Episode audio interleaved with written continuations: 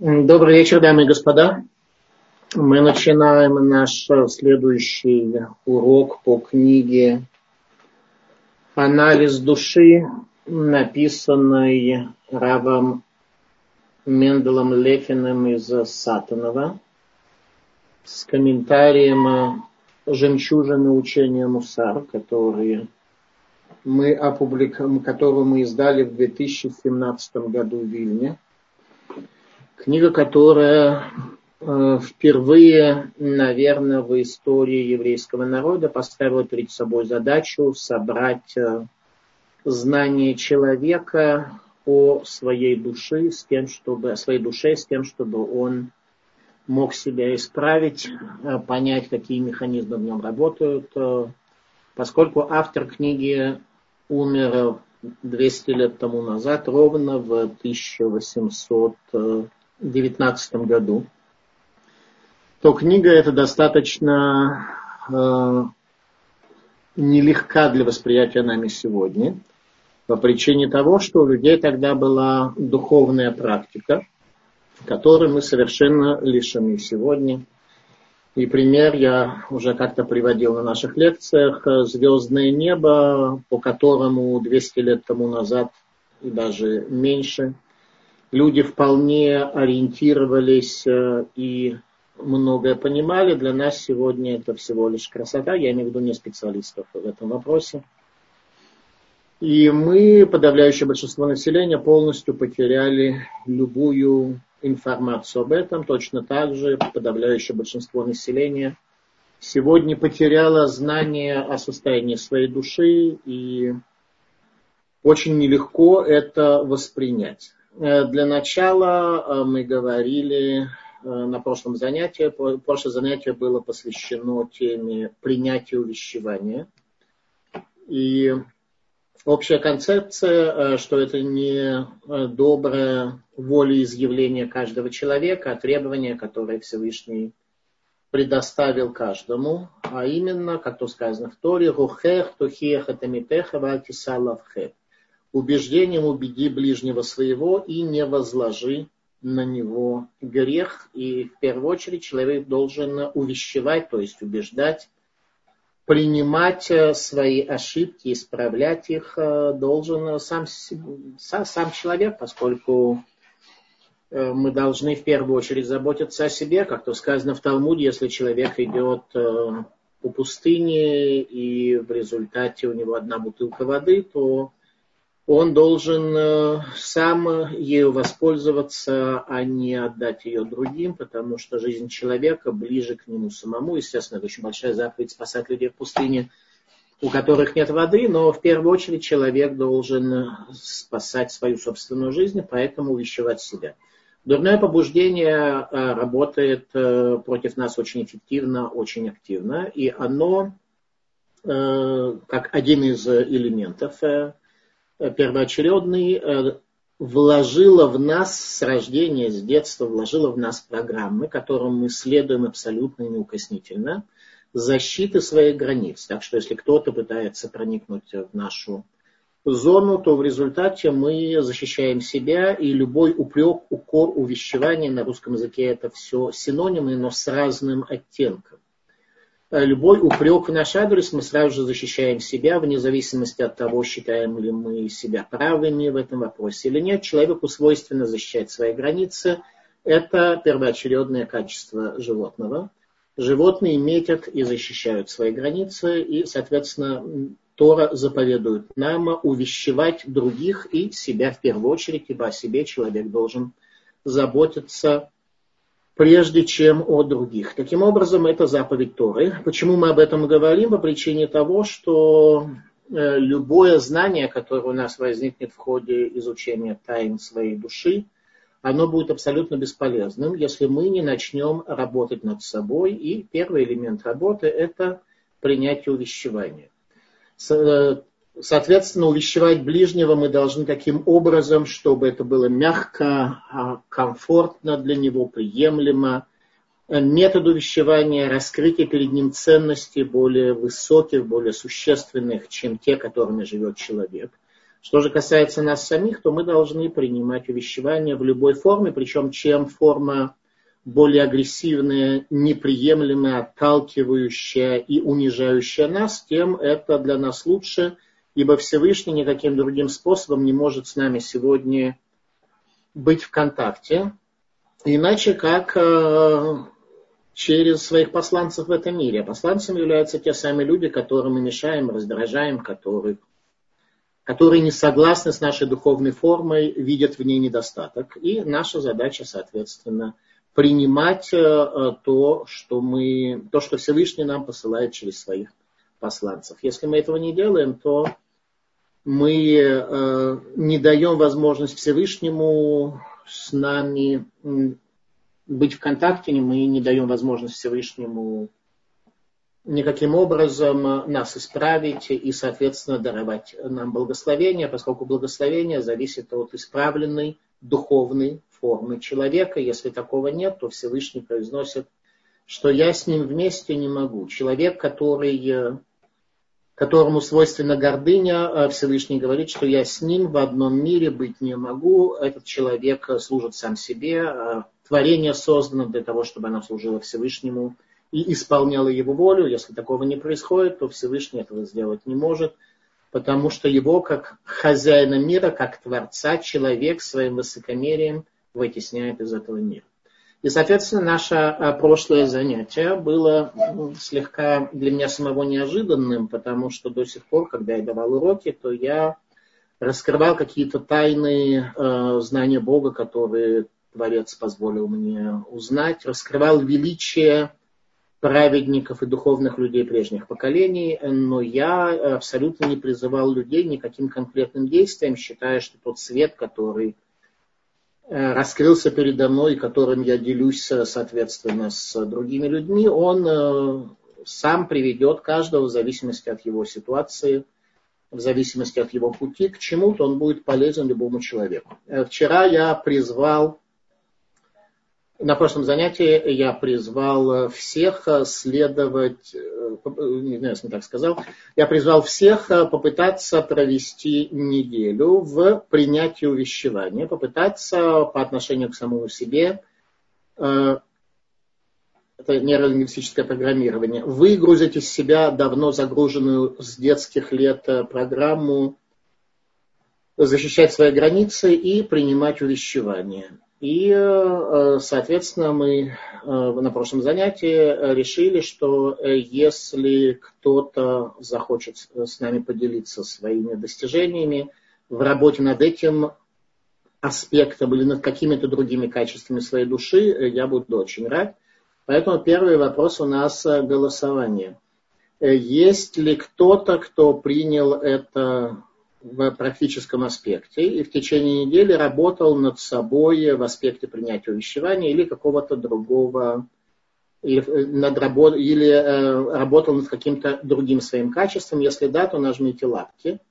И мы увидим, что такие люди были. И если кто-то захочет в конце занятия поделиться своими соображениями, то мы будем, своими достижениями, точнее, не соображениями, то мы будем очень рады. Я вижу, что у нас две лапки поднялось. Две лапки у нас поднялось. О, смотрите, уже четыре лапки у нас поднялось. Значит, вы работали над своими качествами. Это в высшей степени прекрасно. И надеюсь, что каждый раз мы будем не с пустыми руками э, уходить. А вот еще есть лапки в этом самом, и лапки такие, есть разные типы лапок, да, или один тип? Четыре лапки. Ну, э, вы молодцы, и кто захочет с нами поделиться э, своими достижениями или своими трудностями, или вопросами в связи с этим, то в конце занятия э, я буду очень этому рад. Пока опустите лапки. На протяжении занятия лапки будут у нас означать вопросы, и после этого мы продвигаемся дальше. Итак, принятие увещевания. Это не что иное, как заповедь Торы – Рухех тухех атамитеха ватиса алавхет. Проблема с э, книгой Рава Лефина, как мы говорили, заключается в том, что он написал ее давно, он умер 200 лет тому назад ровно, и сегодня у нас есть существенные затруднения с восприятием той картины мира, которую Равлефин видел и которую пытался поделиться с людьми своего поколения. Когда, издал эту книгу, когда он издал эту книгу, он сделал это вообще анонимно, с тем, чтобы его имя никаким образом не фигурировало по причине соображения своей скромности. И Рав Исраэль Салантер издал в Вильне, это была единственная книга, которую Рав Салантер издал в Вильне, э, Рава Лефина. Э, кроме этого, э, учение Мусар на протяжении порядка 50 лет не издавалось никаким образом в текстах и было исключительно наследием немногих великих в знании, которые следовали этому учению. И спустя какое-то время, в, примерно в 30-х годах, не примерно, а с 28 года, с 1928 года эти, э, это знание начинает распространяться в мире. Сегодня э, я хочу продолжить тему принятия увещевания, чтобы мы поняли это немножко глубже. И мы воспользуемся для этого книгой Сабы из Кельма, э, которая называется э, «Мусар. Дом учения в Кельме». Книга, в которой очень много говорится о принятии увещевания. Рав Симха Зисель Бройда Зив был Саба из Кельма. Кельм – это небольшое местечко в Литве, Авсим Хазисов был ближайшим учеником э, Раба Исроиля Салантера, основателя учения Мусар, и он очень много говорит об увещевании. Поэтому сегодня мы немножко коснемся этой книги. Э, моя цель и задача попытаться построить мост, который соединит и позволит нам э, прийти к книге Рава Лефина и не займет так уж много времени, чтобы мы начали изучать ее непосредственно, но в любом случае э, вы, несомненно, можете читать ее, изучать. И главное, э, он призывает именно к практическим действиям, которые мы должны осуществлять в своей жизни.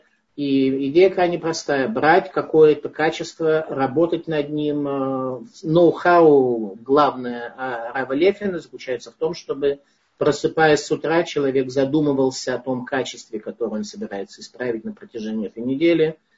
Э, ложась спать, чтобы человек задумался о том, какие у него были ошибки. Равлефин предлагает это отмечать в определенном календаре, но э, совсем без но. И, наверное, это хорошо сделать. Я лично так не делал, но, наверное, наверное это будет очень хорошо и важно. Итак, э, один, одним из аспектов учения Мусар является принятие увещевания – как то сказал царь Шломо в книге Мишли, 9 глава, «Упрекни мудреца, и он полюбит тебя». Кого люди любят сегодня, несомненно, не того, кто его упрекает, а, тот, а того, кто их э, гладит э, и всячески выражает им свою симпатию. Царь Шломо э, имел прямо противоположное мнение. «Упрекни мудреца, и он полюбит тебя. Тот, кто хочет оставаться глупцом, у него есть для этого все необходимые возможности. Нужно только не принимать никаких уроков и никакого воздействия, которое Бог э, оказывает на тебя через своих посланцев. Э, если же ты являешься мудрецом, то тебе нужно изменить свою жизнь, изменить свою судьбу, ибо все хотят э, счастья, все хотят, чтобы жизнь у них как-то работала иначе, чем сегодня, но в результате они поступают точно так же, как прежде, и результат у них абсолютно одинаковый, и никакой динамики в их жизни на протяжении многих лет не происходит. Соответственно, Соответственно, неплохо бы понять, э, что э, необходимо. Пока э, я скажу немного из предисловия, которое я написал к этой книге, книге Сабы из Кельма, где основные аспекты мусара я раскрыл э, с тем, чтобы построить мост, соединяющий сегодня мыслящего человека с э, уникальным миром дома учения э, в Кельме. Итак, одна из тем, это, одна из тем моего вступления, это мусар как принятие увещевания. Э, царь Шломо говорит, упрекни мудреца, и он полюбит тебя. Царь Шломо сказал в книге Мишли, не укоряй насмешника, не то он возненавидит тебя, увещевай мудреца, и он полюбит тебя. Это царь Шломо сказал в девятой главе. Кто такой насмешник? Насмешник, о нем сказали мудрецы в Талмуде, это человек, щит которого смазан маслом. Так что любая стрела, которая попадает в этот щит, она отскакивает и не оставляет никакого следа. Даже если человек э, защищен мощным щитом, но не смазанным маслом, то есть не является насмешником, то он так или иначе что-то воспринимает. Каждая стрела, которую ударяет, она делает э, э, маленькую царапину, и в результате этот щит может через сколько-то времени, через сколько-то лет пробиться, и человек начнет воспринимать реальность. Но тот, кто насмешник, у него щит смазан маслом, и никакая стрела, ни первая, ни вторая, ни третья, не оставит абсолютно никакой царапины на этом щите, он совершенно защищен. Какова концепция насмешника? Э, любую идею, э, с которой он сталкивается, и она э, является для него неудовлетворительной, он осмеивает с точки зрения неких вторичных и внешних факторов, так что в результате э, смеется он и окружающие насмешники не над самой сутью идеи, а над какими-то легкими недостатками, которые насмешник находит. В результате так он и остается насмешником, пустым, всю жизнь проводит в хаосе и в щите, и в результате никакой э, динамики в его жизни не наблюдается, и никакого изменения не происходит. Итак, откуда мы знаем, что на самом деле Бог нам заповедовал э, принять э, увещевание? В Торе об этом что-то сказано. Если у нас заповедь Торы, я уже привел в самом начале заповедь Торы, «Вухех тухех это митеха, убеждением убеди ближнего своего». Вальтиса лавхет и не возложи на него грех. Э, в Торе, в книге Дворим сказано так. И обрежьте перепоны ваших сердец, и не будьте жестоковыйными более. Неприятие увещевания – это и есть жестоковыйность, когда вы человека, его шея является столь жесткой и столь неповоротливой, что никакое воздействие, ерма, возложенная на нее, не приводит к тому, что человек сдвигается в сторону. Мы ясно видим, что жестоковыйность, о которой говорит Тора, это не желание извлекать уроки из происходящего в жизни. Всевышний посылает нам уроки посредством своих посланцев. Мы э, своим духовным э, сбоем вынудили его покинуть этот мир. Состояние пророчества, состояние божественного присутствия, как это было во времена храма, у нас сегодня пропало. И не случайно э, стена Иерусалимского храма, западная стена Иерусалимского храма, о которой сказано, что божественное присутствие в какой-то мере навсегда останется там, называется стеной плача. Мы действительно должны плакать сегодня в том состоянии, в котором находимся. Так вот, э, э, наша жестоковыйность э, это нежелание извлекать уроки из происходящего в жизни. Творец сегодня сокрыт, единственное, что он может сделать, это каким-то образом повлиять на нашу жизнь, ибо Всевышний обещал, что не оставит грешника во грехе, иначе как если это полный грешник, и, соответственно, он э, в жизни каждого из нас создает э, иногда по тысяче, по много тысяч раз одни и те же самые ситуации, для того, чтобы мы поняли, что у нас есть, по всей видимости, какой-то недостаток, который приводит к тому, что с нами постоянно происходит одно и то же. Упрямец всегда далек от раскаяния, поскольку не понимает, что грех – это болезненная рана, болезненная рана, причиняющая ему множество страданий.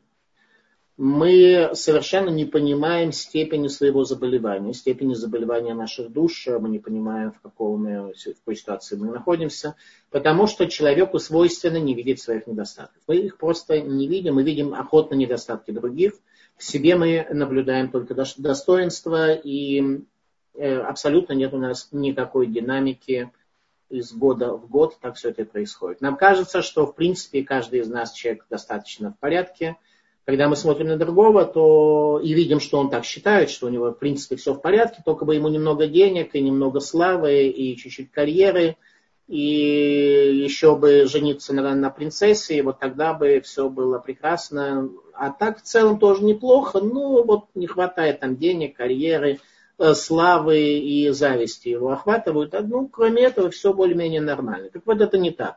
Потому что дурное побуждение настолько глубоко нас проело, что все мы сильно заржавевшие, и необходимо нам меняться. И Всевышний э, пообещал, что он не оставит грешника в грехе, в связи с чем э, в нашей жизни происходит, я бы даже сказал, достаточно одинаковые события, но большинство из нас, те, кто не принимает увещевания, никуда с этим не продвигаются, и так происходит из года в год без любой динамики. Но если бы каждый из нас все же проникся этой мыслью, сколь много он был бы готов сделать для своего исцеления. От нас требуется полюбить увещевание и обрести способность извлекать уроки из происходящего в жизни.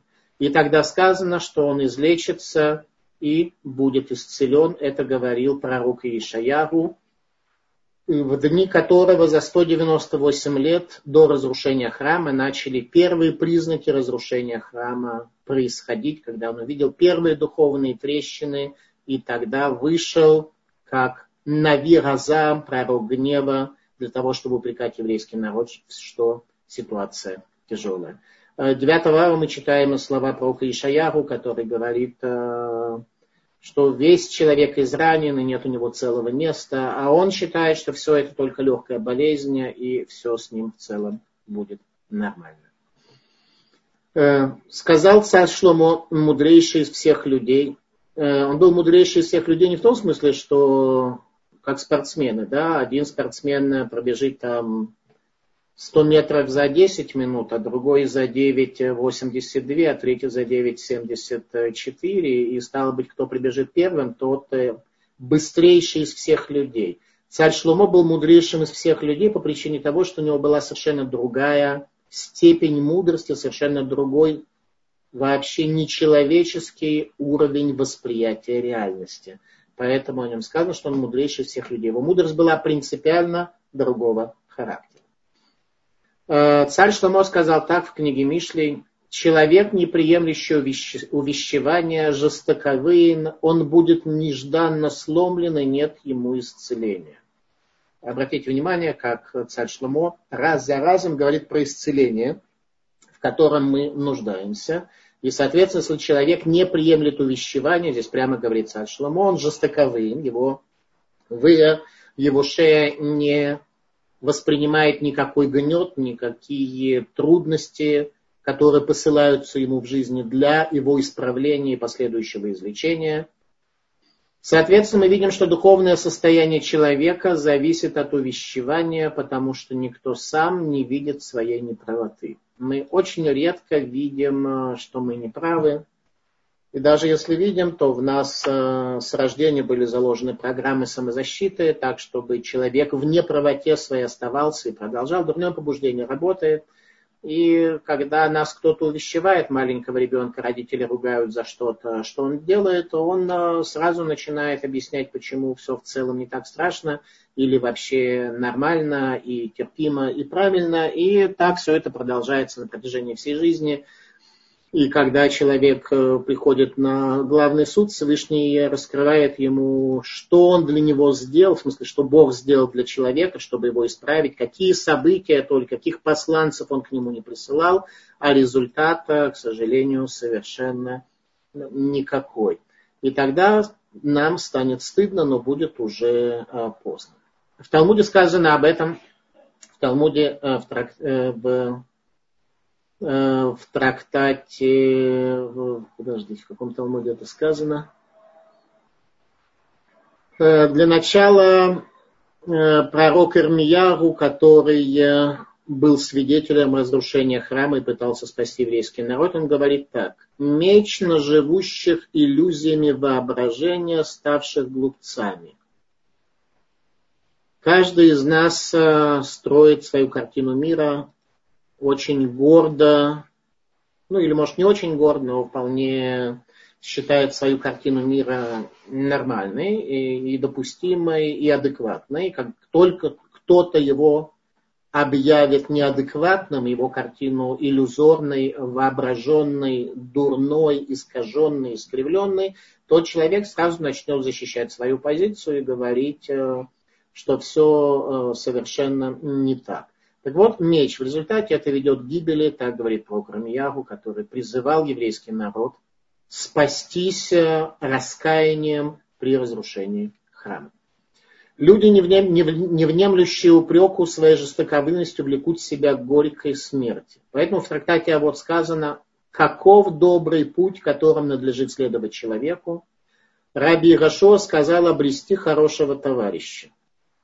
Перке а вот Мишна, которая говорит о задаче человека, какой благой путь, какой добрый путь, который должен избрать каждый человек – обрести хорошего товарища. Зачем? Чтобы они вместе могли пить пиво и развлекаться и сжигать потенциал своей жизни?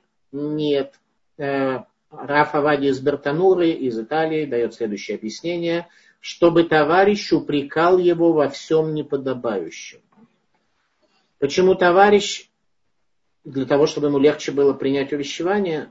Ответ – нет увещевания нужно принимать в равной мере от всех. И в первую очередь от своего врага, который более адекватно покажет тебе, где твой духовный сбой. Но товарищ тебя лучше понимает. Поэтому сделай себе товарища, который лучше тебя, лучше других людей, мало знакомых с тобой, тебя помогает, и он может э, тебя понять более глубоко э, проблемы, которые перед тобой э, стоит. Всевышний ожидает от нас размышления и раскаяния, и э, относится к нам как к божественным творениям, как к высшим божественным творениям, предназначенным для э, великих поступков. Мы созданы по образу Бога, поэтому Всевышний э, ждет от нас действительного много. Действительно много. Он ждет от нас размышления, раскаяния и будет укорять каждого за его грех. Э, так об этом сказал царь Давид в Таилим. Так ты поступал, но я безмолвствовал, а ты вообразил, что я подобен тебе. Я буду увещевать тебе и определю тебе цену на глазах твоих. Это э, изречение царя Давида о конце дней, что ты поступал как хочешь, говорит Всевышний, а я при этом безмолвствовал. И ты вообразил, что я подобен тебе. То есть ты вообразил, что весьма адекватно воспринимаешь картину мира, и все, в общем-то, в целом нормально, и только обращаешься ко мне за деньгами. А я буду увещевать тебя. Вот когда я раскроюсь перед тобой, я шаг за шагом покажу, как твои духовные сбои оказали влияние на то состояние, в котором ты в результате оказался, и определю цену на глазах твоих. Тогда человек увидит свою цену, и не будет у него абсолютно никаких вопросов. На суде после смерти у людей, как правило, вопросов уже никаких нет, поскольку тело, которое скрывает душу, пропадает, а душа запятненная, запачканная телом, очень сильно страдает, и она уже никаких споров не ведет. Получается, что все мы нуждаемся в увещевании, и только готовностью принимать упреки, только наша готовность принимать упреки является единственным способом вырваться из западни греха, избавиться от преткновений, которые на каждом шагу приводят душу в смятение. Поэтому сказано, что благо для человека – это товарищ, который будет постоянно увещевать его, и тогда он избежит греха. Э, Писание нас предупреждает. Э, в книге Карелит э, сказано так. Эйна цадик аля арец, ашер ясетова вело ихата. Нет праведника на земле, который делал бы добро и не согрешил. Как обычно мы понимаем эти слова? Э, до тех пор, пока я не увидел, как мудрецы Мусара понимают эти слова книги Кухелита, книги царя Шломо, мне казалось, что ну, человек, поскольку в нем есть телесное, любой, даже самый праведный человек, э, иногда все-таки какой-то грех э, да, совершит. И так мне казалось много лет, что это значение слов царя Шломо, книга Карелит, книгу Карелит весь еврейский народ читает шаббат праздника Суккот, праздника близости между Богом и э, человеком. Саба из Кельма дает следующее объяснение этим словам, что нет праведника на земле, который делал бы добро и не согрешил, который смог бы хотя бы одно доброе дело сделать, к которому не был бы примешан грех. Поскольку после смешения добра и зла, которое произошло в результате использования Адамом древа познания добра и зла, плода древа познания добра и зла в пищу, с того момента у нас произошло смешение между добром и злом, и любое наше действие к нему всегда примешано все что угодно. Саба из Слободки, э, Саба из Кельма приводит по этому поводу следующий пример, что человек э, расставил стол для угощения гостей, и тут со всех сторон бросились мыши, змеи, скорпионы, все на этот стол для того, чтобы от него отведать. Любое действие, которое мы делаем, каждая сила нашей души пробивается для того, чтобы что-то получить. И зло, которое у нас есть, стремление к славе и зависти и страсти, все они, несомненно, встают в очередь и расхватывают все без, э, без остатка. Поэтому нет праведника на земле, который делал бы доброе дело и не согрешил. Речь идет именно о Речь идет именно о каждом действии человека. Поэтому применять увещевание необходимо, ибо суть увещевания такова, что нам указывают на наших внутренних змей, скорпионов, э, баранов, козлов и прочих зверей, которые в нас находятся. И еще раз, животное тенденция и функция защищать свои границы, отрицать э, факты, а особенно если человек не видит своих недостатков а именно так сказали нам наши мудрецы, что люди особенно не видят своих недостатков. Ну, ну может, как-то очень поверхностно и очень склонны их э, отрицать. Соответственно, происходит то, что э, мы не видим в себе всех этих э, звериных составляющих, поэтому принятие увещевания – это исправление себя, ибо когда человек начинает работать против какого-то недостатка своей души, то у него есть э, динамика и изменения. Любовь к увещеванию, которая, по мнению наших мудрецов, является единственно верным путем для человека, не только воспитывает его в духе Тора, позволяя ему возвыситься и искупить свои грехи раскаянием и мольбой о прощении, но приносит спокойствие миру. Этот вопрос изучали мудрецы Талмуда в трактате Тамида, в Талмуде Вавилонском. Раби сказал, каков путь, каков прямой путь, которым следует идти человеку, Пусть возлюбит увещевание, ибо пока люди воспринимают увещевание, на земле царит спокойствие, благополучие и благословение спускаются в мир, и зло исчезает из него, как сказано, а увещевающие к ним благоволение, и снизойдет на них благословение добро. Это сказано в книге Мишлей. Еще раз, Талмуд говорит, что когда люди принимают увещевание, то тогда Всевышний дает благословение миру. И Талмуд приводит в качестве первоисточника, откуда он это взял, слова царя Шломо из Мишлей, что увещевающие к ним благоволение не зайдет на них благословение добро. Итак, э, кто хочет исправить себя, требуется принимать увещевание, а иначе никакая тайна, что у нас там в глубинах, в недрах э, у нас живет, не оказывает никакого на нас влияния, и жизнь продолжается как прежде, Э, если не работать над собой, то то время, которое мы тратим на изучение Торы, является исключительно пустым времяпрепровождением, если мы не делаем то, что нам, нам, то, что нам заповедовал Всевышний, и не исправляем себя, ибо задача человека первая – это исправить себя, чтобы стать э, чистым и достойным. Всевышний раскрыл нам свет в своем учении, что отказ от принятия увещевания приводит к проявлению в мире свойства суда. А именно, когда еврейский народ создал золотого тельца, о чем мы сейчас не будем говорить подробно, и сказал Господь Моше, написано в Торе, я увидел этот народ, и вот это народ жестоковыми. Теперь же оставь меня, и воспылает мой гнев на них, и я истреблю их. И также об этом сказано в книге Дворим, и сказал мне Господь, говоря, я видел этот народ, и вот народ жестоковыйный он.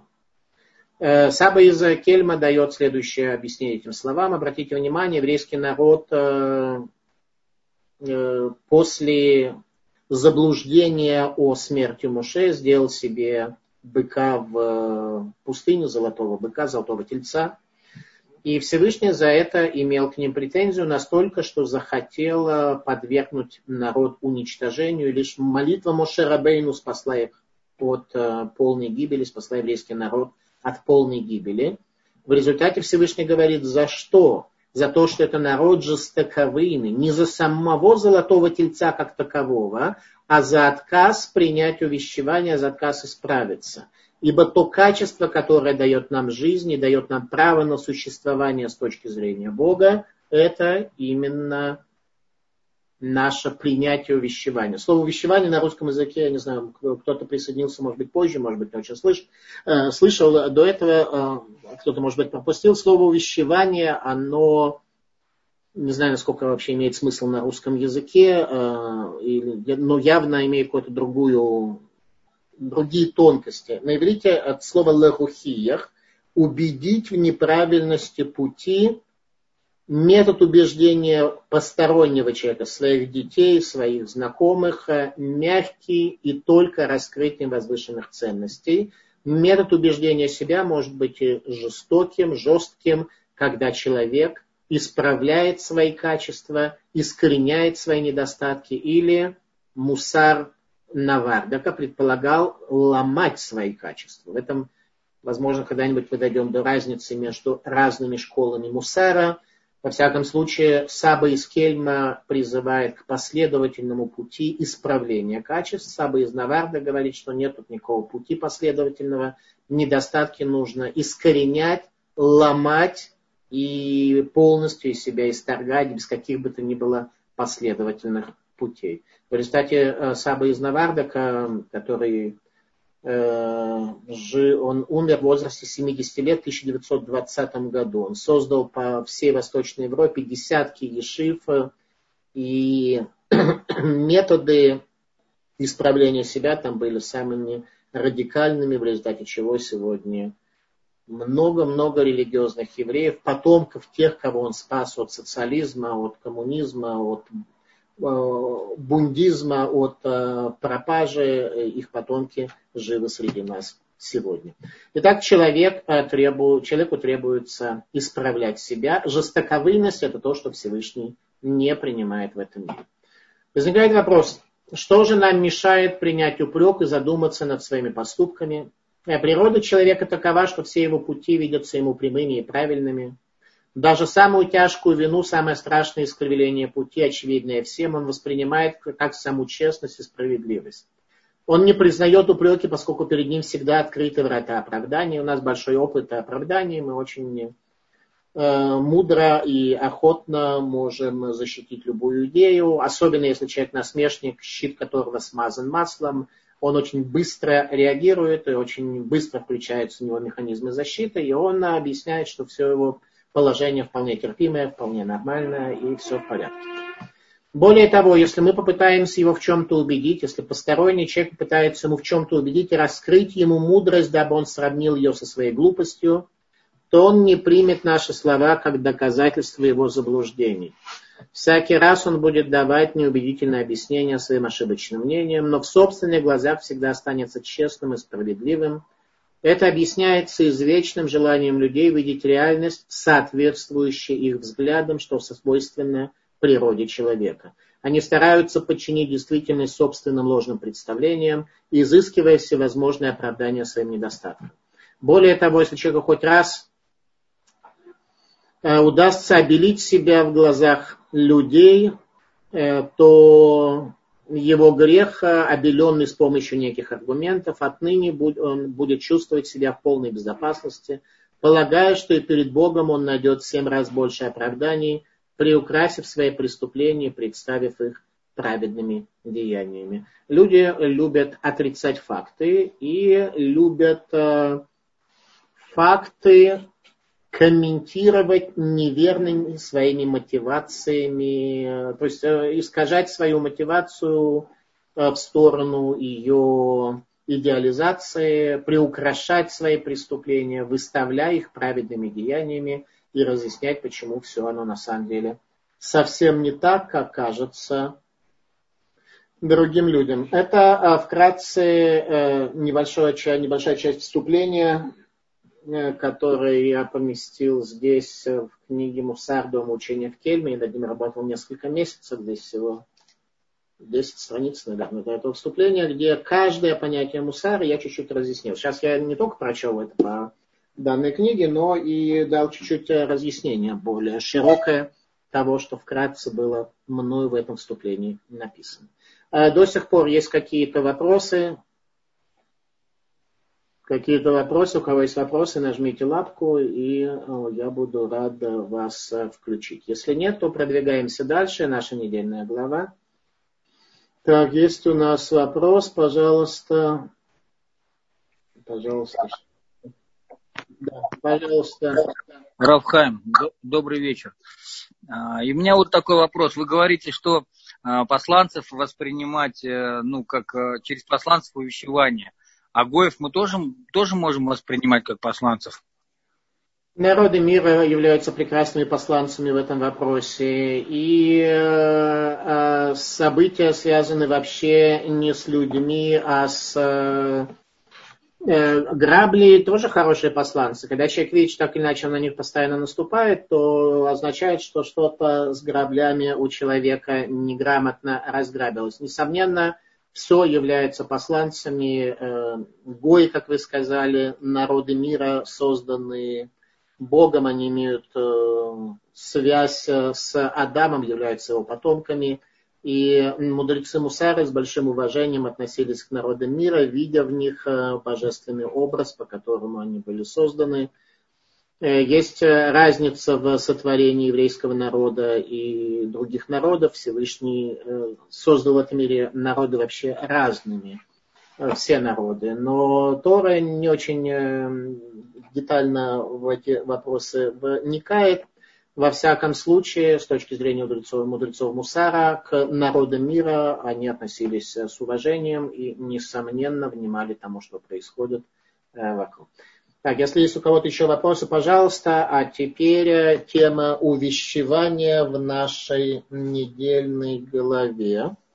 Недельная глава у нас сегодня, каждый, э, на протяжении ближайшего времени мы э, относимся к недельным главам, которые уже были прочтены в земле Израиля и будут читаться за границей, поскольку у нас разница в одну недельную главу сейчас между Израилем и за границей, поскольку у нас есть люди из разных стран, то мы э, прочтем то, что актуально еще в какой-то мере для израильтян. Это недельная глава, которая читалась в прошлый шаббат, и будет актуально для иностранцев, поскольку они будут это читать в ближайший шаббат. Итак, э, история э, следующая. Народ Израиля находится в пустыне и имеет ман, прообраз будущего мира, прообраз ман пища, которая полностью человеком э, воспринимается, нет от нее шлаков, э, выпадает ранним утром, э, каждому дает свой вкус. У нас сейчас не изучение Тора, а именно аспект мусара и конкретно принятие увещевания, а как, что об этом сказано. Итак, народ хочет мяса. Мясо такого, чтобы поесть как следует. И Мушарабей, но не знаю, как ему решить этот вопрос. У него Мушарабейну обращается с увещеванием к еврейскому народу. А те мясо хотят. И Муше обращается к Всевышнему в молитве, что я, я не вижу, что сделать. Я не вижу, как этот народ увещевать. Я не вижу, как народ этот увещевать. И тогда э, Всевышний обращается к Моше и говорит, э, приведи 70 старейшин еврейского народа, в ковчег, ковчегу завета, и от духа твоего получат они, чтобы был не ты один учителем в еврейском народе, а были другие учителя, чтобы твой свет, э, твой дух осенил их. Э, важно иметь в виду, что когда мы говорим о пророчестве, то речь не идет о том, что жил такой древний народ, у него весь он был темный, неразвитый, математику не знал, э, физику не знал, и были среди них какие-то пророки, предсказывавшие будущее. Ответ нет не так. Пророчество – это не предсказание будущего, а вида тесной связи между Богом и человеком. И, соответственно, э, пророчество было дано всем, абсолютно каждому, но каждый получил его в зависимости от того, насколько он очистил себя. То есть пророками так или иначе были все. Как сегодня, скажем, дар речи. Все имеют более-менее дар речи, но некоторые развили себя или были развитыми от рождения, и их речь, э, их высказывания оказываются в истории, а кто-то обладает даром речи, но в историю, скажем так, он не сильно вписывается. Так вот, э, пророками тогда были все, но Всевышний решил избрать 70 человек для того, чтобы дать им больше. Возникает вопрос, по какому принципу это нужно было сделать. Э, и решили взять по 6 человек от каждого колена, 6 112, получается 72.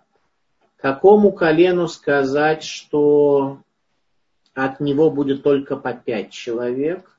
То есть два человека были лишние. Соответственно, два колена должны были иметь по пять особо возвышенных духовных людей. Решили бросить жребий, чтобы никому не было обидно. И жребий э, каждый раз выпадал в ковчеге завета в божественном стане, выпадал в высшей степени продуманным образом, как мы, в высшей степени чудесным божественным образом, как мы сейчас увидим. Дальше текст нам говорит следующее. И остались в стане два человека. Что значит два человека? Там было 600 тысяч мужчин, плюс женщины, дети. Имя одному Ильдат, имя другому Мейдат и осенил их дух Бога, и они были среди записанных, но не выходили к шатру, и они пророчествовали в стане. Итак, два человека, в то время пока 70 человек идут на снисхождение Божественного Духа, если так можно сказать, то два человека оставались в стане и начали там пророчествовать еще раз, мы говорим о периоде, когда все были пророками, значит, по всей видимости, они как-то пророчествовали особо качественно. И прибежал отрок и сообщил Моше, сказав, Ильдат и Медат пророчествуют в стане. И отозвался Игашо бен Нум, служитель Моше из избранных им, сказал, господин мой Моше, арестуй их. И сказал ему Моше, не ревнуешь ли ты за меня, о, если бы весь народ Господа был пророками, лишь бы возложил Господь, Господь Дух свой на них. Возникает вопрос, за что за пророчество Эльдада и Мейдада нужно было арестовывать? Главная проблема э, с лжепророчеством была уже в период э, пребывания в земле Израиля до разрушения храма, когда пророчество вообще пропало. Э, там появились лжепророки, которые говорили то, что не является волей Творца. Очень важно при этом иметь в виду, что лжепророк это не шарлатан, который... Э, сегодня много развелось шарлатанов, которые используют кабалу для обогащения. Так вот, не об этом идет речь, они были шарлатанами, они таки были, да, пророками, только лжепророками. В чем была их проблема? Что их видение картины мира было искажено, и, соответственно, божественный свет, который они воспринимали, он был действительно божественным светом. Но он был искаженным настолько, что его видение картины мира было лживым. И вот для этого, кстати говоря, и нужно увещевание. Если истинный великий божественный пророк сможет увещевать тебя, где ты загрязнен, чтобы быть истинным пророком, нужно было быть чистым, как э, чистое стекло, чистым, как чисто, э, чистое стекло. Если стекло грязное и дымом, и золой, и жиром мясным замазано, я сейчас говорю даже про кошерный жир, а уж про некошерный так и вообще. Сегодня у нас нет пророчества, но у нас в полной мере это, для нас это актуально, когда мы строим свои мировоззрения, исследуем по жизни за своими мировоззрениями, тогда получалось, что мы имеем недостатки и считаем их э, верными или, во всяком случае, допустимыми. В этом и есть и заключается принятие увещевания, чтобы мы были людьми более чистыми, более э, адекватными, чтобы все у нас было нормально. Так вот, Мошарабейну говорит, э, соответственно, люди начинают пророчествовать. Что здесь вообще удивительного? Все были пророками в той или иной мере. И до того, как 70 человек отправились э, э, в скиню Завета, в Мешкан, они тоже были пророками. Причем пошли лучшие от каждого колена, по шесть человек от каждого колена. Они были лучшими. Соответственно, они были пророками по определению. За что же нужно Эльдаду и Медада помещать в заключение за их пророчество? Моше Рабейну говорит, «Э, не ревнуешь ли ты за меня? Для начала, кто были эти люди? Сказано, что Эльдад и Медад и осталось в стане два человека. Имя одному Эльдад, имя другому Мейдад. Задумайтесь пока на следующем, что имена 70 человек, которые пошли за божественным светом и стали великими пророками, ближайшими учениками Мошерабейну, которые передали всю Тору еврейскому народу, их имена не приводятся. А вот имена Эльдада и Медада, да, приводятся. Записаны в Торе. Если бы они не были того достойны, то было бы просто написано, и были два человека, которые говорили чего-то. Приводятся их имена. Имена в Торе, быть записанным в Тору, означает, что человек был пределен в своей святости. Итак, остались в стане два человека, имя одному Эльдад, имя другому Мейдад, и осенил их дух Бога, ибо они были, ибо они из записанных, но не выходили к шатру и они пророчествовали в стане. Кто были Дад и Медад? Они были среди 72 человек. Но когда было понятно, что нужно будет бросать жребий, они решили так, что они не пойдут. Ибо может оказаться, что те двое, кто не будет сочтен Богом достойным э, быть среди 70, они испытают очень большие, им будет очень неприятно, им будет очень тяжело. Поэтому они пошли и после этого вернулись. Поэтому обратите внимание, и остались в стане два человека. Они вышли и очень быстро вернулись. И когда был брошен жребий, то из 72 э, записок э, вынули 70 человек. Те 70 записок, на которых были Значит, было так, было 70, запи- 70 положительных билетов и 2 отрицательных. Соответственно, 70 человек вынули 70 положительных записок, а 2 отрицательные остались нетронутыми. Смотрите, как работал тогда жребий. Какова теория вероятности, что из 72 вынут именно 70 выигрышных билетов. Это то, что произошло. Итак, Эльдад и Мельдад, э, э, Эльдад и Мельдад начинают пророчествовать, и их обвинили. И да, и пророчество в результате своей скромности, пророчество, которое они получили, отличалось от пророчества этих 70 людей. 70 человек, которые э, в мешкании в божественном храме получили пророчество, они получили от духа Мошерабей. Но Эльдат и Медат получили прямое пророчество непосредственно от Бога. Их имена в результате их скромности были записаны в Для принятия увещевания необходима, несомненно, скромность, а скромность является следствием постижения величия Бога в творении. Тот, кто величие Бога в творении не постиг, тот э, постиг свое собственное величие. Поэтому, конечно, никакой скромности у него нет, никакого принятия увещевания быть не может. Он центр мира, и все зависит только от него. И с рождения так происходит, когда ребенок рождается, он э, центр мира со своей точки зрения. Я это очень хорошо, хорошо знаю. У меня второй внук родился прошлый шаббат, с Божьей помощью в шаббат будет обрезание. Вот, э, поэтому э, мы как бы, он, он родился, его абсолютно не волнует, устала ли его мама, нужно ли ей отдохнуть, и он только чего-то хочет, начинает сразу орать по полной программе, и так каждый из нас, и так каждый из нас с рождения был вот таким паразитом. Вначале милым, э, конечно, потом уже паразитами мы становимся совсем даже не милыми, Э, чего-то начинаем хотеть, но уж во всяком случае мы остаемся до конца дней центром мироздания. Так вот, э, Эльдат и Медат такими не были, и они в результате удостоились э, великого пророчества.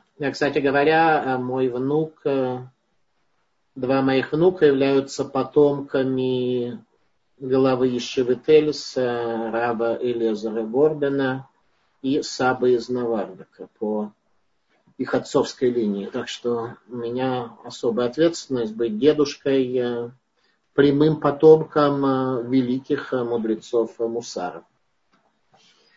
Возникает вопрос. Эльдад и Медад, если я сейчас о них так хорошо рассказал, и они такие были великие люди, возникает вопрос, за что нужно было их помещать в тюрьму? За что нужно было их помещать в тюрьму? И кто это сказал? сказал Ирашо бен Нун, великий ученик Мошерабейну. Э, Пришел юноша, говорят, что это был внук Мошерабейну, и сказал, что люди пророчествуют. И Ирашо Бенун говорит, их надо поместить за это в тюрьму. Возникает вопрос, за что их надо помещать в тюрьму. Ответ, каково было их пророчество. А именно пророчество у них было следующее. Они говорили о том, что вошло в книгу пророка Ехескеля в 38 главе, говоря о Гоге и Магоге. У них было две части пророчества. Одна это то, что Мушер Абейн умрет, а Егошуа э, ведет еврейский народ в землю Израиля. То есть это еще до того, как были шпионы, до того, как э недельная глава о шпионах э, будет следующая недельная глава. Это еще до того, как э, еврейский народ э, начал плакать и претерпел э, духовную проблему неверия в то, что Всевышний, который вывел их из Египта чудесами и казнями, сможет также ввести их в землю Израиля. И они пророчествовали о том, что Мушерабейна умрет, и о том, что Егошо ведет еврейский народ, но главное было не это, за это бы их не поместить. Поэтому Моше отвечает в Торе, говоря Егошо, не ревнуешь ли ты за меня? Почему надо было за Моше ревновать? Потому что Моше умрет, и Егошо ведет их в землю Израиля. Поэтому Моше отвечает, не ревнуешь ли ты за меня? Главное было не это. Главное было другое, о том, что они пророчествовали согласно языку пророка Ехескеля, который был единственным пророком, после разрушения храма. Они пророчествовали о войне Гога и Магога, о конце дней, о том, какие жуткие катастрофы произойдут в истории еврейского народа. Они пророчествовали о катастрофе европейского еврейства. И такие слова действительно были совершенно неожиданными. Еще раз, видение их было больше, чем у, у тех 70, 70 мудрецов и пророков, они пророчествовали о страшном конце. Слова Идаду и Мидада приводит пророк Хескель в 38 главе своей книги, где говорится следующее. Война Гог. Гог это царь, Магог это э, страна. Э, суть войны в конце дней э, народы мира, потомки Исава, те, кто разрушили Иерусалимский храм, они выйдут на войну против Бога и против его народа, и произойдут страшные явления, страшные несчастья произойдут в истории, с еврейским народом, как это было во время катастрофы европейского еврейства. И это слова, которые пророк Ихескель при разрушении, уже после разрушения первого храма передал э, еврейскому народу. Всевышний говорит ему так, посему пророчествуй, сын человеческий и скажешь Гогу, так сказал Господь, Бог воинству в тот день, когда народ мой Израиль будет обитать безопасно, ты узнаешь. Когда уже после войны Гога и Магога народ будет обитать безопасно, ты узнаешь. И придешь ты с места твоего, с окраины севера будет северный народ. Ты и народы многие с тобой, и Германия, и, соответственно, другие страны. Всадники на конях все они, толпа огромная и войско великое и поднимешься ты на народ мой Израиль, как тучи, чтобы покрыть эту землю. В конце дней будет это конец дней, то есть пророчество именно о конце дней. В конце дней будет это. И приведу я тебя на землю мою, чтобы знали меня народы, тогда я освящусь через тебя перед глазами их Гог. Так сказал Господь Бог. Разве ты не тот, о котором говорил я в дни прежние через слуг моих, пророков Израиля, пророчествовавших в дни те годы, что приведу я тебя на них. Разве это не те пророки, о которых пророчествовал ты? Сейчас, секунду. Разве это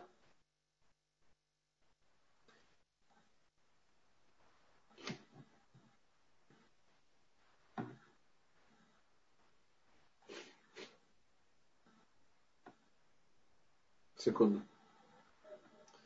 Разве ты не тот, о котором говорил я в дни прежние через слуг моих пророков Израиля. Кто это были? Это были Эльдат и Мидат. Они говорили тогда об ужасе, который произойдет с нашим народом. И услышав это, возникла идея о том, что их надо предать, э, что их надо предать э, тюрьме.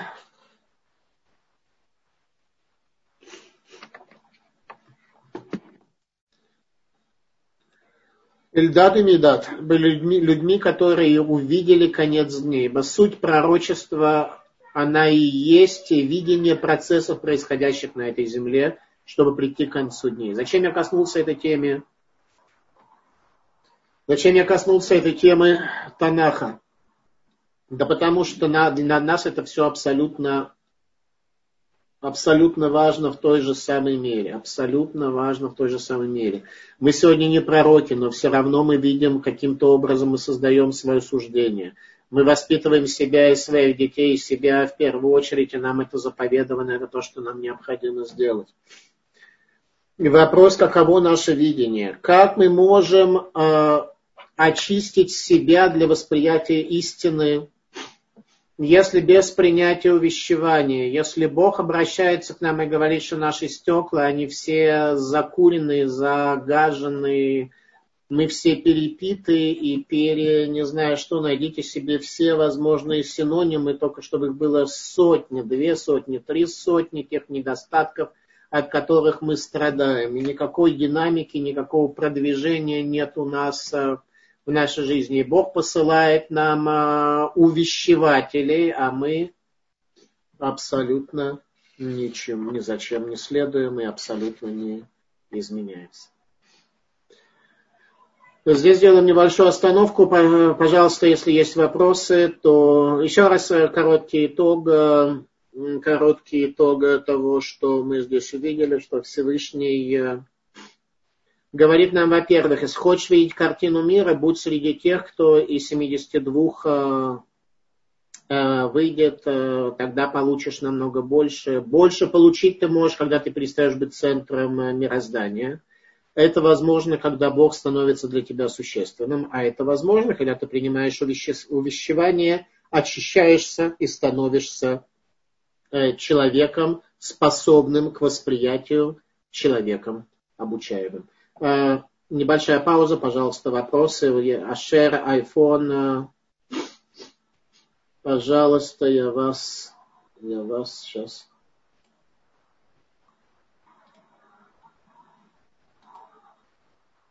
Ну. Да, Ашер, пожалуйста, ваш вопрос.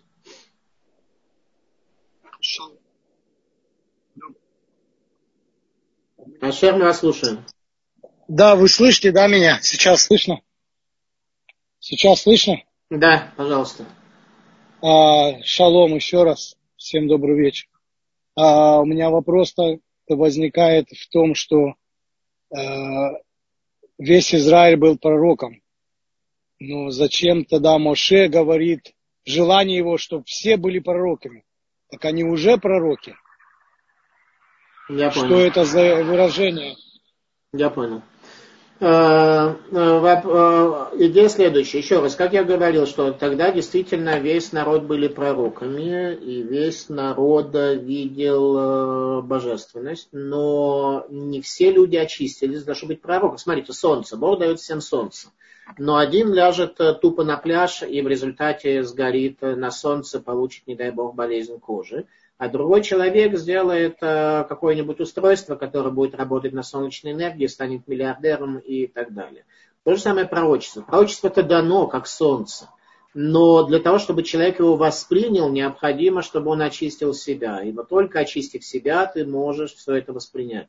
Иначе ты становишься лжепророком, иначе все у тебя искажается, и видение твое стоит. Сегодня Бог дает всем возможность э, мышления, дает всем э, видение божественности в этом мире, дает всем возможность увидеть, что этот мир сотворенный по причине причинно-следственных связей, которые мы наблюдаем. Э, мир э, свидетельствует о том, что Весь мир э, своей причинно-следственной связью свидетельствует о том, что в нем есть Творец. Только один видит это больше, другой меньше. Мушарабейн обращается к Богу с молитвой, просит совет особый для этих 70 людей, призывает всех к принятию увещевания. Почему я вам рассказал эту э, часть Торы э, сегодня? Только потому, у нас не урок по недельной главе.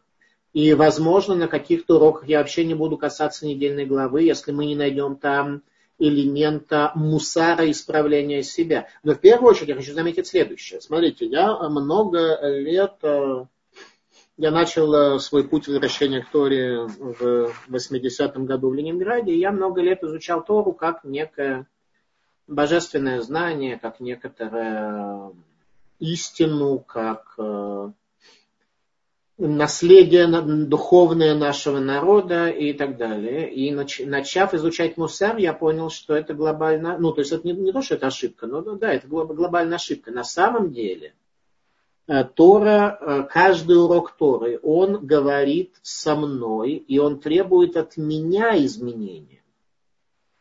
Он требует от меня прийти к другим суждениям. Каждый урок Торы необходимо. Мы не узнаем про египетского фараона, который был таким вот э, тупоголовым э, и таким законсервированным, что 10 казней, 9 э, казней из числа 10 его ничему не научили. Зачем нам это говорится? Тора это не книга по истории этнографии. Тора это книга, которая учит меня. Она говорит мне, в тебе такой фараон и фараон был намного умнее тебя и намного лучше тебя, потому что он только с девяти раз не понял, а с десятого понял. Ты тысячи раз не понимаешь, эти тысячу раз посылаю маленькие казни по причине моего милосердия к тебе, говорит Бог, а ты ничего не понимаешь мы намного тупее фараона. Историю про египетского фараона нужно читать не как некое э, историческое религиозное повествование, а как призыв это качество в себе исправить. Вот работа над качествами души. Не быть фараоном. Не быть фараоном абсолютно невосприимчивым к увещеванию. Это суть недельной главы. Поэтому это то, что мы с вами читали про Едада и Медада, это не, не история Э, так что теперь э, вы стали более грамотными благодаря этому уроку, если вы узнали от меня, если не от меня, то значит вы это знали раньше. И теперь вы, так сказать, превосходите других в знании Ильдаду и Мидада и в знании того, что они пророчествовали языком пророка Хескеля в 38 главе. Не это цель, хотя это цель. Тоже не так мало цель другая. Ты сам в какой-то мере стань как Ильдад и Медад. Посмотри, где у тебя эти горбы, где, где у тебя эти висят на тебе ноши, гири, которые не дают тебе стать как Эльдадом и Медадом. 72 человека, 70 человек должно быть. Идут 72, встань последним в очередь, отойди, получишь больше. И тогда действительно ты получишь больше. Тогда ты станешь, тогда ты станешь светлым. Но такая идея. Еще раз, каждое урок, учение Мусар призывает нас, каждое повествование Торы, сколь не было бы оно, нам казалось бы, историческим или юридическим э, и так далее, и любой пример, который вы приведете, я вам... Э, да вы сами теперь уже, если так будете смотреть на повествование в Торе, вы сами из каждого повествования найдете что-то для себя. Тут не требуется общения никакого знания. Так, Любовь, э, пожалуйста, сейчас ваш вопрос. Не отключила? Не включилась? Так, Любовь. Да, спасибо. Я больше хотела спросить э, насчет того, что вы затронули вот тему Танаха и говорите, что это для нас тоже очень актуально, даже, наверное, больше сейчас. И вот вопрос, когда Моше все-таки должен был предупреждать э, не, не умирать народ в нечистотах и в сквернах, ну это то, что вы говорите, вот сейчас наши стекла у всех такие вот э, грязные. Да. И мы не можем их очистить никак. Э, вообще сейчас как будто бы невозможно, что бы мы ни делали, потому что нет этих условий. И как может быть, что такое долгое количество времени мы вот без возможности, без возможности полностью очиститься от скверны нечистот. Если все-таки мы должны Спасибо. Э, вопросы у нас э, две-три фразы. Пожалуйста, очень кратко формулируйте, потому что у нас э, нет другой возможности технической. Итак, ответ, ответ на ваш вопрос следующий. Учение Мусар как раз предназначено именно для этого. Учение Мусар это не изучение законов юриспруденции согласно еврейскому закону и согласно воле Бога. Это не вопрос заключения брака или развода с женщиной это не вопрос э, запрета на обработку земли Израиля в субботний год. Это вопросы исправления человека. И Мусар объясняет, как исправить, и дает духовные силы для исправления методом обретения трепета перед небесами. Трепет перед небесами – это определение мусарведного учения в Хельме, и вся эта книга, два тома такой книги существуют на русском языке, изданы нами в Литве, они обучают трепету перед небесами. Как перед небесами человек может э, испытать э, состояние трепета, так что, ну, грубо говоря, у него от еврейского учения возникают слезы в глазах. Так, Садя, пожалуйста. Добрый вечер. Добрый вечер. Э, во-первых, Мазальтов. Спасибо. Поздравляю с внуком. Э, и хотел узнать, э, когда и где можно будет урок. Я дело в том, что не сразу э, подключился к уроку, чуть-чуть опоздал. Где можно будет в записи потом? Наши уроки записываются в организации Трудот Ешерун. На сайте можно найти все предыдущие уроки. В поисковик введите анализ души и получите книгу «Анализ души». И вот этот цикл моих лекций по анализу души тоже получите. Окей, okay, спасибо большое, Ишарков. Спасибо. Так, хорошо, теперь у нас э, вопрос следующий. Да, э, соответственно, последний урок, тоже необходимо его отметить из нашей недельной главы. Э, Моше, к Моше Рабейну были, вот, пожалуйста, принятие увещевания. Еще раз, если бы это была какая-то, были какие-то другие, по, по этой недельной главе я могу дать тысячу уроков по любой недельной главе на разные темы мусара, но в нашей недельной главе сейчас мы занимаемся темой принятия увещевания, поэтому вот, э, пожалуйста, вам на принятие увещевания следующий урок в нашей недельной главе, ну, то есть в главе Баалутха. Э, так. И говорили Мирьям и Арон Муше по поводу жены, переведем грамотно, особой, которую он взял, ибо жену особую он взял себе. И сказали, разве только с Моше говорил Господь, ведь и с нами он тоже говорил. А именно, вот, пожалуйста, э, упрек и укор. Моше Рабейну был э, упрек и укор со стороны его великой сестры и со стороны его великого брата Аарона, которые имели к нему претензии. Не будем сейчас вдаваться в то, как это изучается, потому что он взял великую праведную женщину и оставил ее. Он не жил с ней как с женой. И говорят они, Разве только с Моше говорил Господь? Ведь и с нами он тоже говорил, мы тоже обладаем пророчеством, и тем не менее пророчество не приводит к тому, что нужно оставлять жену.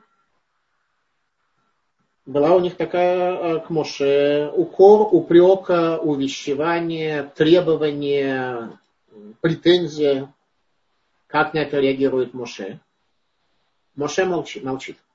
Моше молчит и никаким образом не приводит доводы в свою правоту, почему он должен был оставить свою жену по причине особого пророчества, которое было у него, так что он в любое время находился в состоянии, то есть во время пророчества действительно находиться с женой не очень правильно, когда у человека состояние близости с Богом, то, наверное, в это время с женой действительно очень правильно находиться. Другое дело, что у нас э, мы люди такие, что у нас все меняется. Во всяком случае, э, Моше молчит.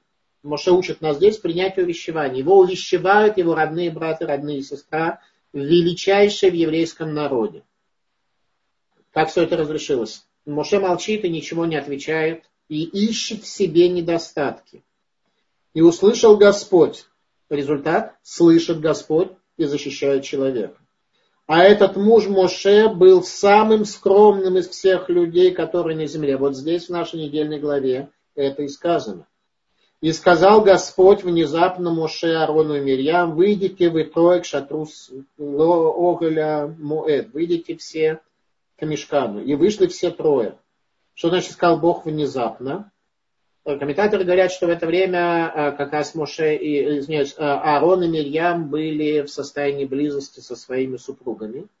И тут внезапно к ним обращается глобальное пророчество, что они должны выйти. И они тут же бросают, так сказать, состояние близости и, и в полном шоке приходят.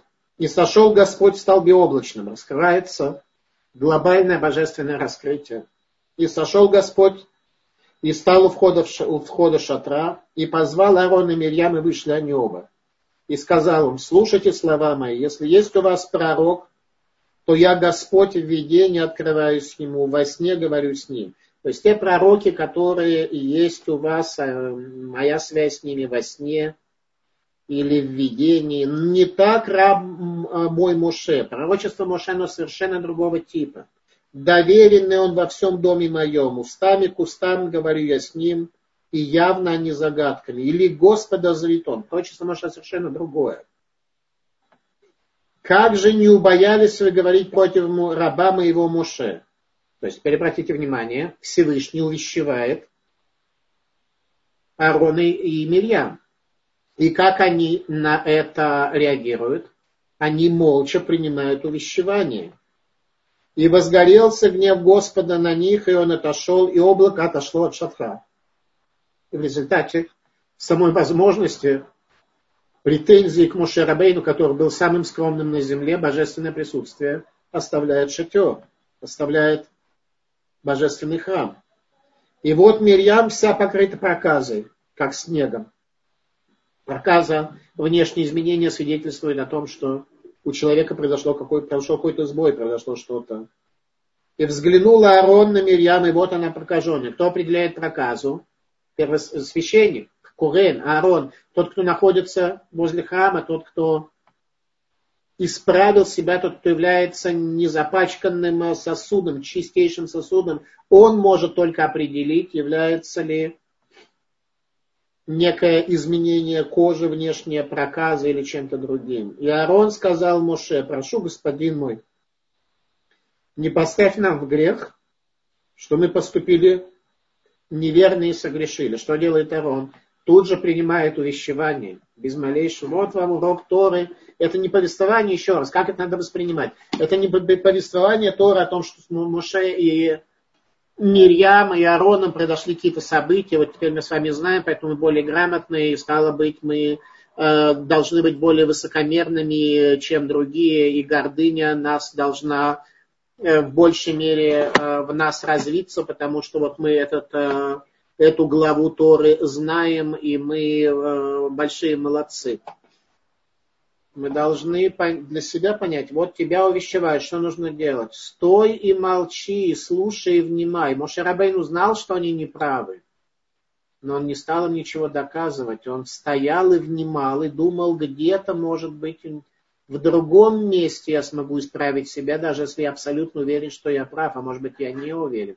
Вот вам урок увещевания из нашей недельной главы еще один, пожалуйста.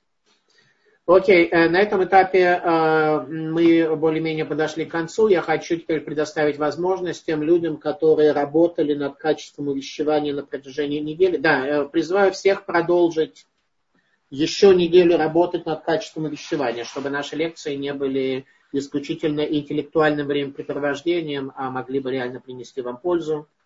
Те из вас, кто чего-то достигнут или у кого будут какие-то трудности и он захочет их обсудить. Э, на следующей неделе в завершении лекции будет такая возможность вам предоставлена. И я бы очень хотел услышать, какие достижения, какие трудности стоят на вашем пути. Понятно, что все это конфиденциально, вы не должны влезать в какие-то детали публично, которые вы не захотите обсуждать. А сейчас, пожалуйста, нажмите лапки те из вас, кто хотят поделиться с нами своими достижениями и трудностями за прошедшую неделю. в работе над этим или над другим качеством, пожалуйста. Если кто-то нажмет лапку, я вас буду рад э, подключить.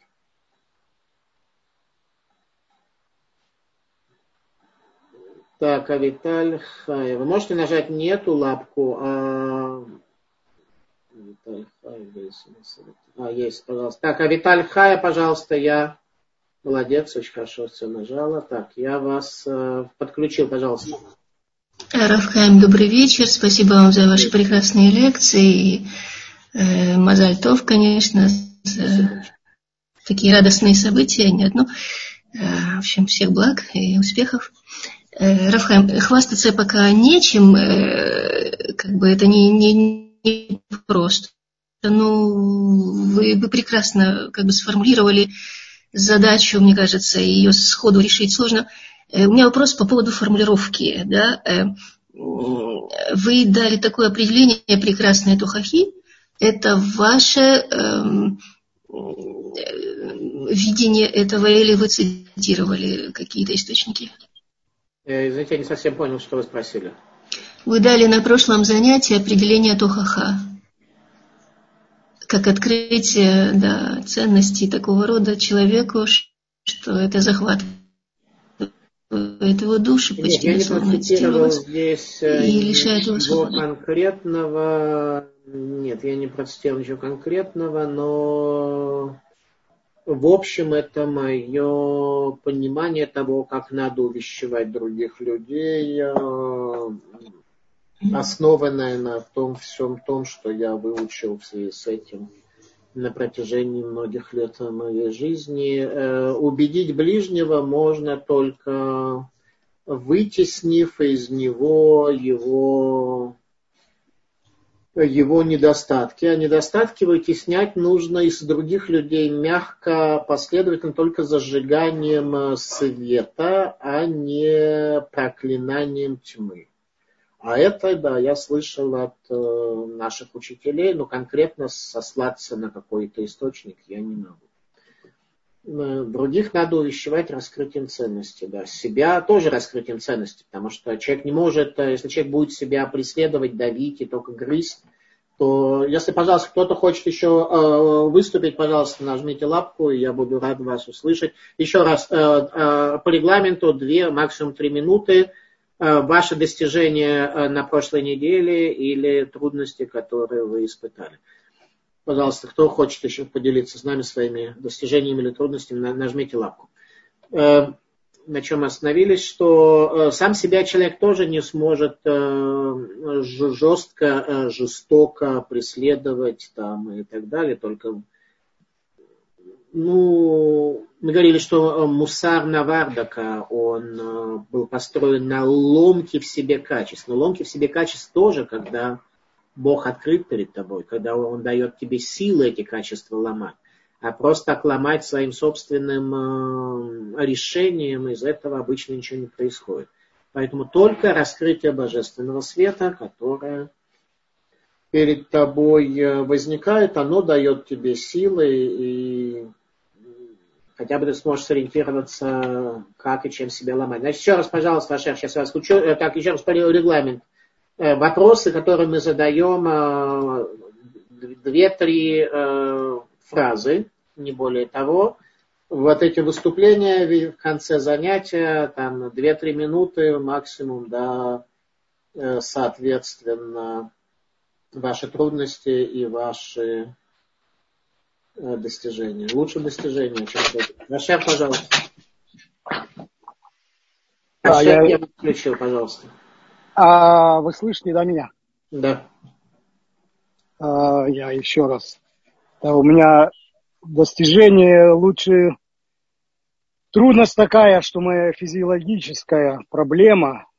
Вы были лень. на прошлом занятии, я... да, и вы работали над этим качеством, правильно понял? Я работал, но не продвинулся. Эм. Лень. Я не могу рано встать, рано встать, взять Тору, поучить, а потом пойти на работу. И всегда да. получается, что я поздно встаю, и у меня не хватает времени на, на учебу, именно с, с, с источником. Я слушаю видео смотрю, но именно с источником не получается у меня именно из-за того, что я не могу рано встать. И это моя проблема. Я не знаю, ну, знаю, но... Проблема, как, как вас вставать рано, пробудить рано. Хорошо. Я понял. Очень хороший вопрос, дайте я сразу же отвечу. Человек может вставать рано только в одной ситуации, если у него есть э, смысл жизни, если он знает, зачем ему вставать. Если человек не знает, ну, я имею в виду сейчас здорового человека, да, есть люди, которым нужно много спать э, по причине их э, физиологической конструкции, здесь я ничего не могу сказать, потому что я не врач, э, есть, возможно, какие-то утомления организма и, может быть, требуется медицинское какое-то вмешательство. Но я сейчас тут чисто о психологии и о мусаре. Человек рано встает, если ему есть зачем вставать, если есть какая-то для того причина. Э, поэтому, э, ну, я уже ответил. А если не зачем вставать, так э, зачем вставать?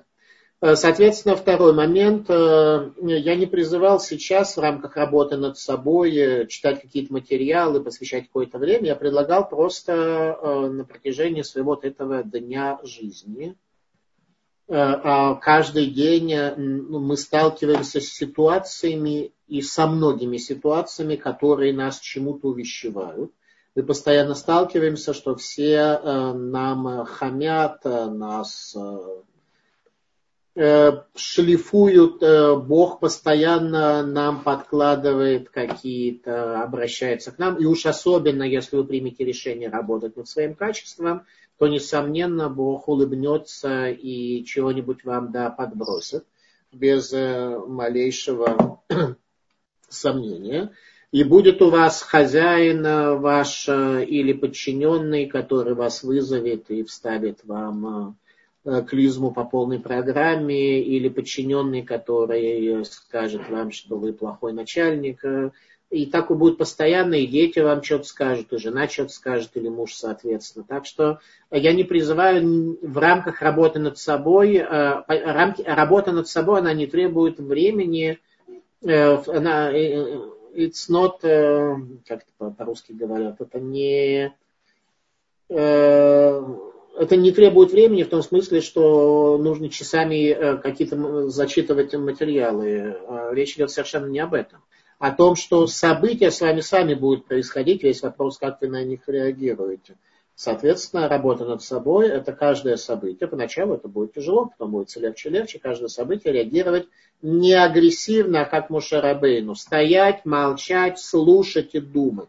И тогда ситуация сложится совершенно иначе. Э, к этому я вас, соответственно, призываю и э, надеюсь, что на следующей неделе нам кто-то скажет о своих достижениях, своих трудностях.